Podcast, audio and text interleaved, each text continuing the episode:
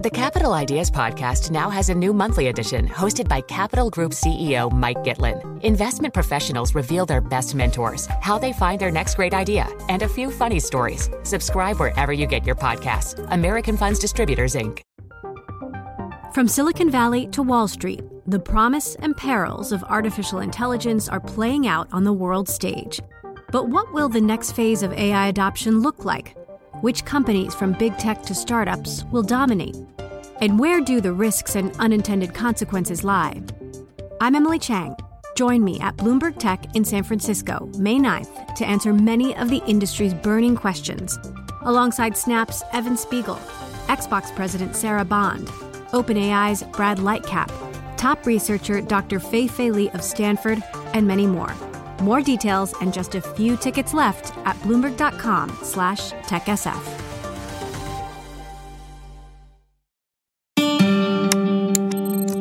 Bloomberg Audio Studios. Podcasts, radio, news. This is the Bloomberg Daybreak Europe podcast, available every morning on Apple, Spotify, or wherever you listen. It's Tuesday, the 20th of February in London. I'm Caroline Hepker. And I'm Tom Mackenzie. Coming up today, Barclays announces plans to reduce costs by £2 billion and return more cash to shareholders. Markets shrug as Chinese banks cut their mortgage reference rate by the most on record and hacking the hackers. Global law enforcement agencies take control of one of the world's most prolific ransomware sites. Let's start with a roundup of our top stories. Barclays says it will go on a major cost cutting drive in an effort to boost returns above 12% in the coming years. The British Bank says it will reduce costs by £2 billion by 2026 and plans to return £10 billion of capital to shareholders over the next two years. The news comes as Barclays released its latest set of results, announcing a return on tangible equity of 9% for 2023. Net interest income for the fourth quarter came in slightly ahead of estimates at £3.14 billion. Now, Capital One is buying Discover in the largest global takeover deal of the year so far. The tie up brings together two US consumer finance brands in the combined firms, surpassing long-time rivals JP Morgan and Citigroup in the market. More now on that story from Bloomberg's Doug Krisner.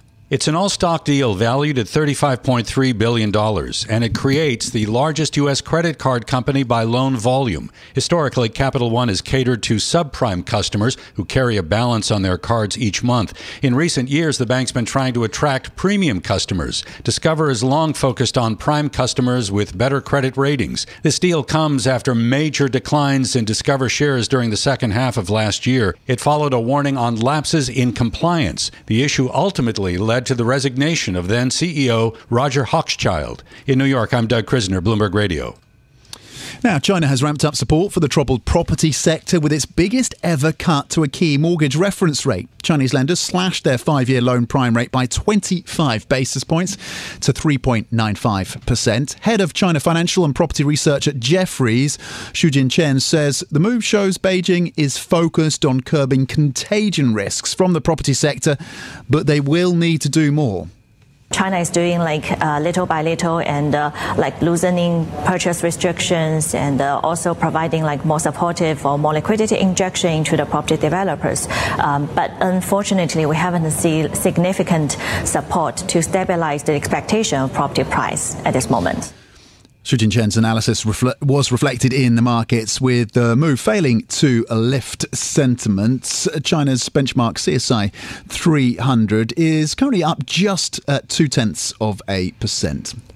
Now, profits at the mining giant BHP have slipped by 86% in the first half of its financial year. That's as oversupply in the nickel market forced the firm to write down key holdings, including a $2.5 billion charge on the value of its Australian assets.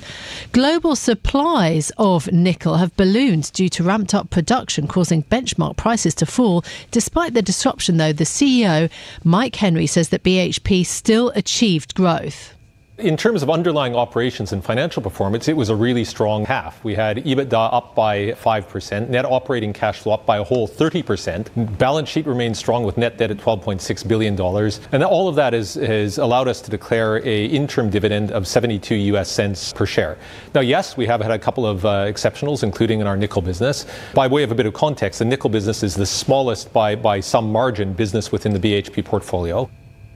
Mike Henry there talking about nickel being only a minor part of the firm's business interests. BHP says that it is on track to meet targets with demand in China and India remaining stable.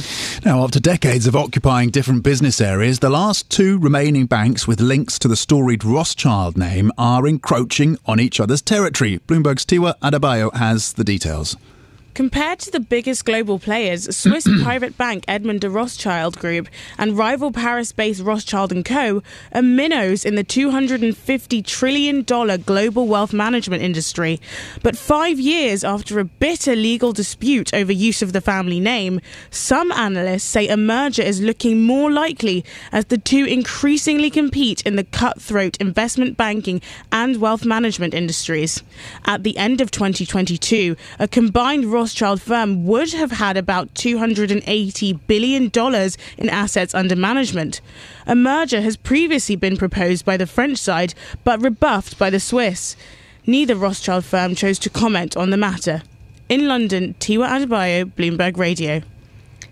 The hacker group, which disrupted the $26 billion US Treasury market, has now had its own website compromised. LockBit held the world's um, largest lender, the Industrial and Commercial Bank of China, to ransom last year.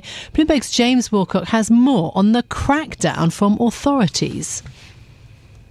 If you were to go to LockBit's site on the dark web this morning, you'd see a note saying it's now under the control of the UK's National Crime Agency, with more info to come later. It's a rare public success for authorities cracking down on cybercrime. The gang is the world's most prolific hacking group, with the FBI tracking 144 million ransoms paid. Part of its success comes from its franchise model, where it uses affiliate groups to conduct hacks. Those affiliate groups reportedly received their own message from law enforcement. We have your information and may be in touch very soon. Have a nice day. In London, James Woolcock, Bloomberg Radio. We are going to dive into the Barclays story in just a moment, uh, what's happening in uh, UK European banking. But this also caught my eye. So, this is the latest Markets Live Pulse survey bit worrying reading if you are a food manufacturer, specifically a sort of junk food manufacturer, because a lot of the investors, three out of four of the investors that Bloomberg spoke to, say that actually companies making these unhealthy foods need to course correct now. Why? It's because of the popularity of these weight loss drugs, um, you know, which suppress your appetite. Yes, most of them are injectable, but they're going to pill form quite quickly. And so apparently it's going to revolutionise um, the agri business, and we, the food we, business. And we've already heard from some CFOs and CEOs on earnings calls from some of those companies that make those sugar rich and fat rich products and, and, and food food stuffs um, some impact coming through uh, as customers take these appetite suppressing uh, drugs Yeah. and, and turn away from from some of those items. So it, good news for health, uh, arguably, but but maybe bad news if you're the producer of something that's rich and sugary. Yeah, absolutely. And you can read more about it on the terminal because, of course, those drugs also, we think, or there are indications that they affect other addictive things like, you know, drinking alcohol or gambling. And so maybe ramifications more broadly across the market. So anyway, still, we're still only investors. understanding that, starting to understand Yeah. the, the impact of this this phenomenon, really. Yeah, early days. Anyway, nice and interesting piece on the terminal for you this morning. But let's go to our bread and butter issues, shall we? On banking, looking at Barclays, their share price doing particularly well this morning, up 6% at least. Barclays says that it's going on a major cost cutting.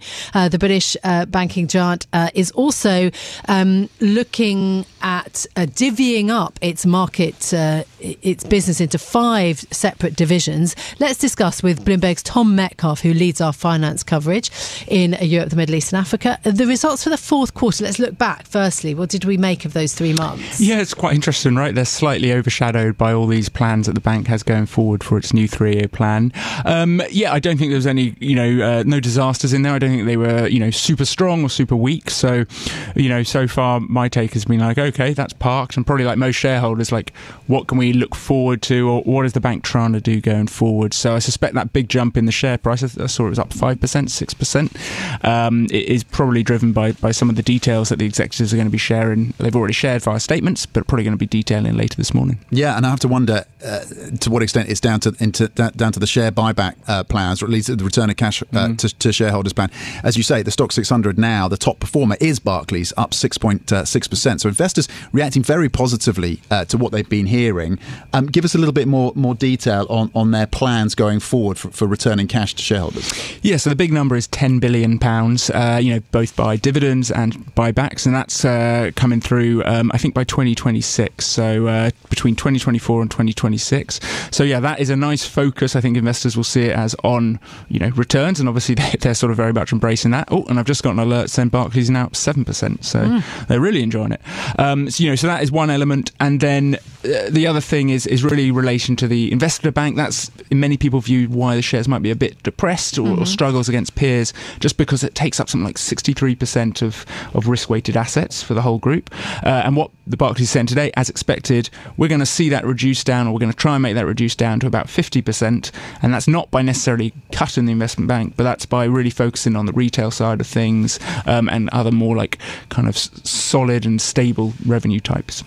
Um, CS Venkatakrishnan, the CEO, also talking about being upbeat on the UK. I mean, what is our view then of his three year plan? As you say, there's going to be more detail to emerge. Um, cost cutting and, and reorganisation the focus as well.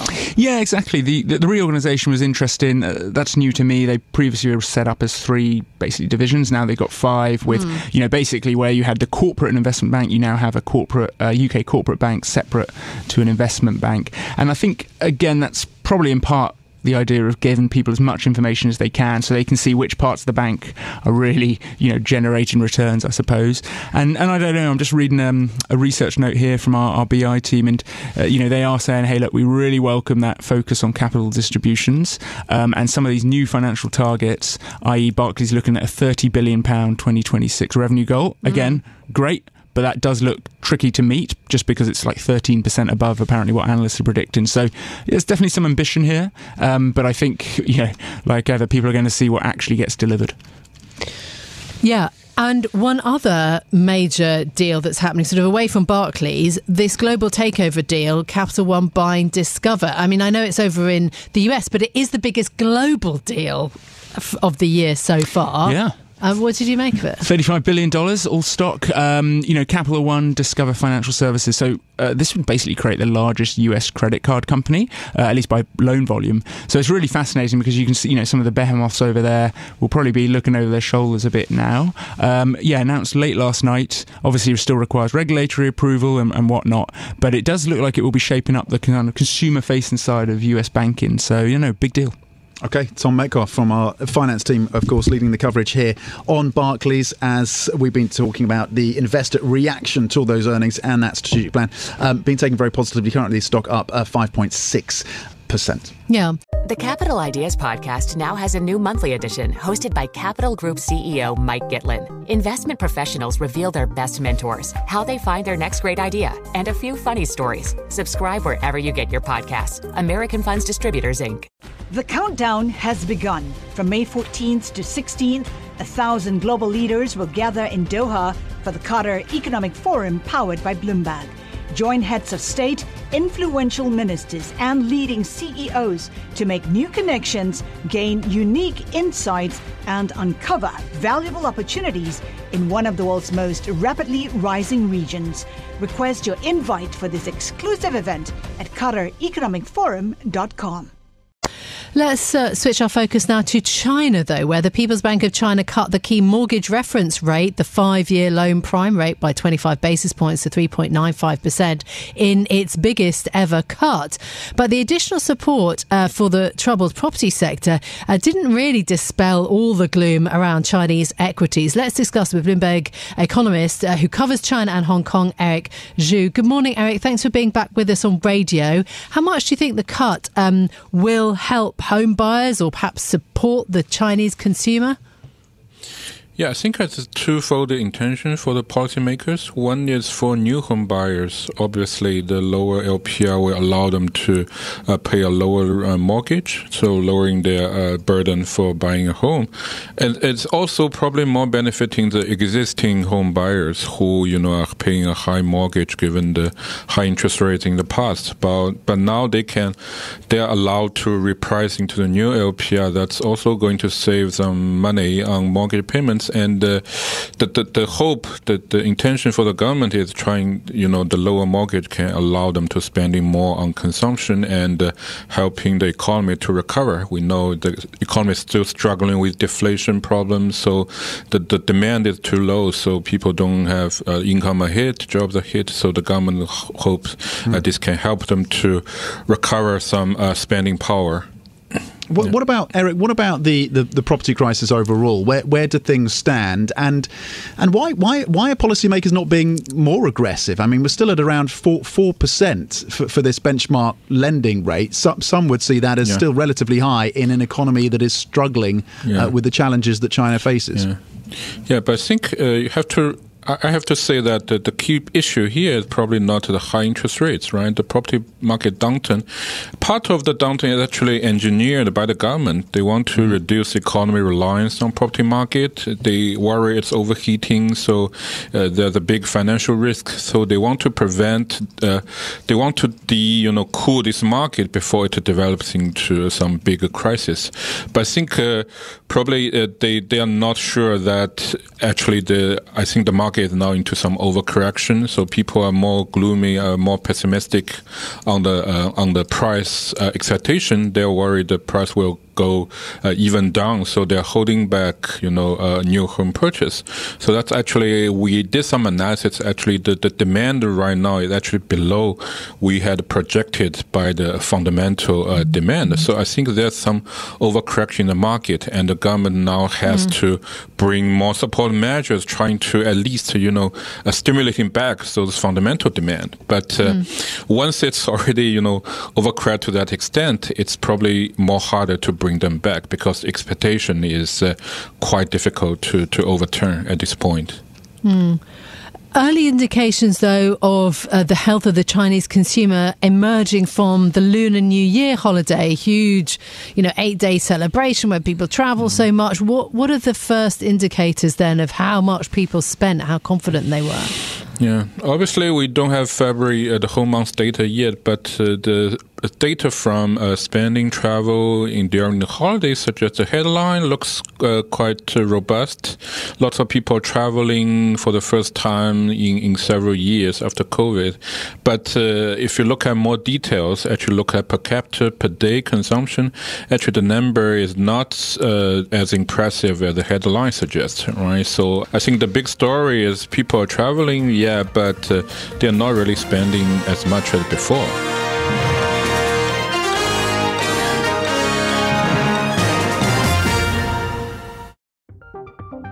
From Silicon Valley to Wall Street, the promise and perils of artificial intelligence are playing out on the world stage. But what will the next phase of AI adoption look like? Which companies, from big tech to startups, will dominate? And where do the risks and unintended consequences lie? I'm Emily Chang.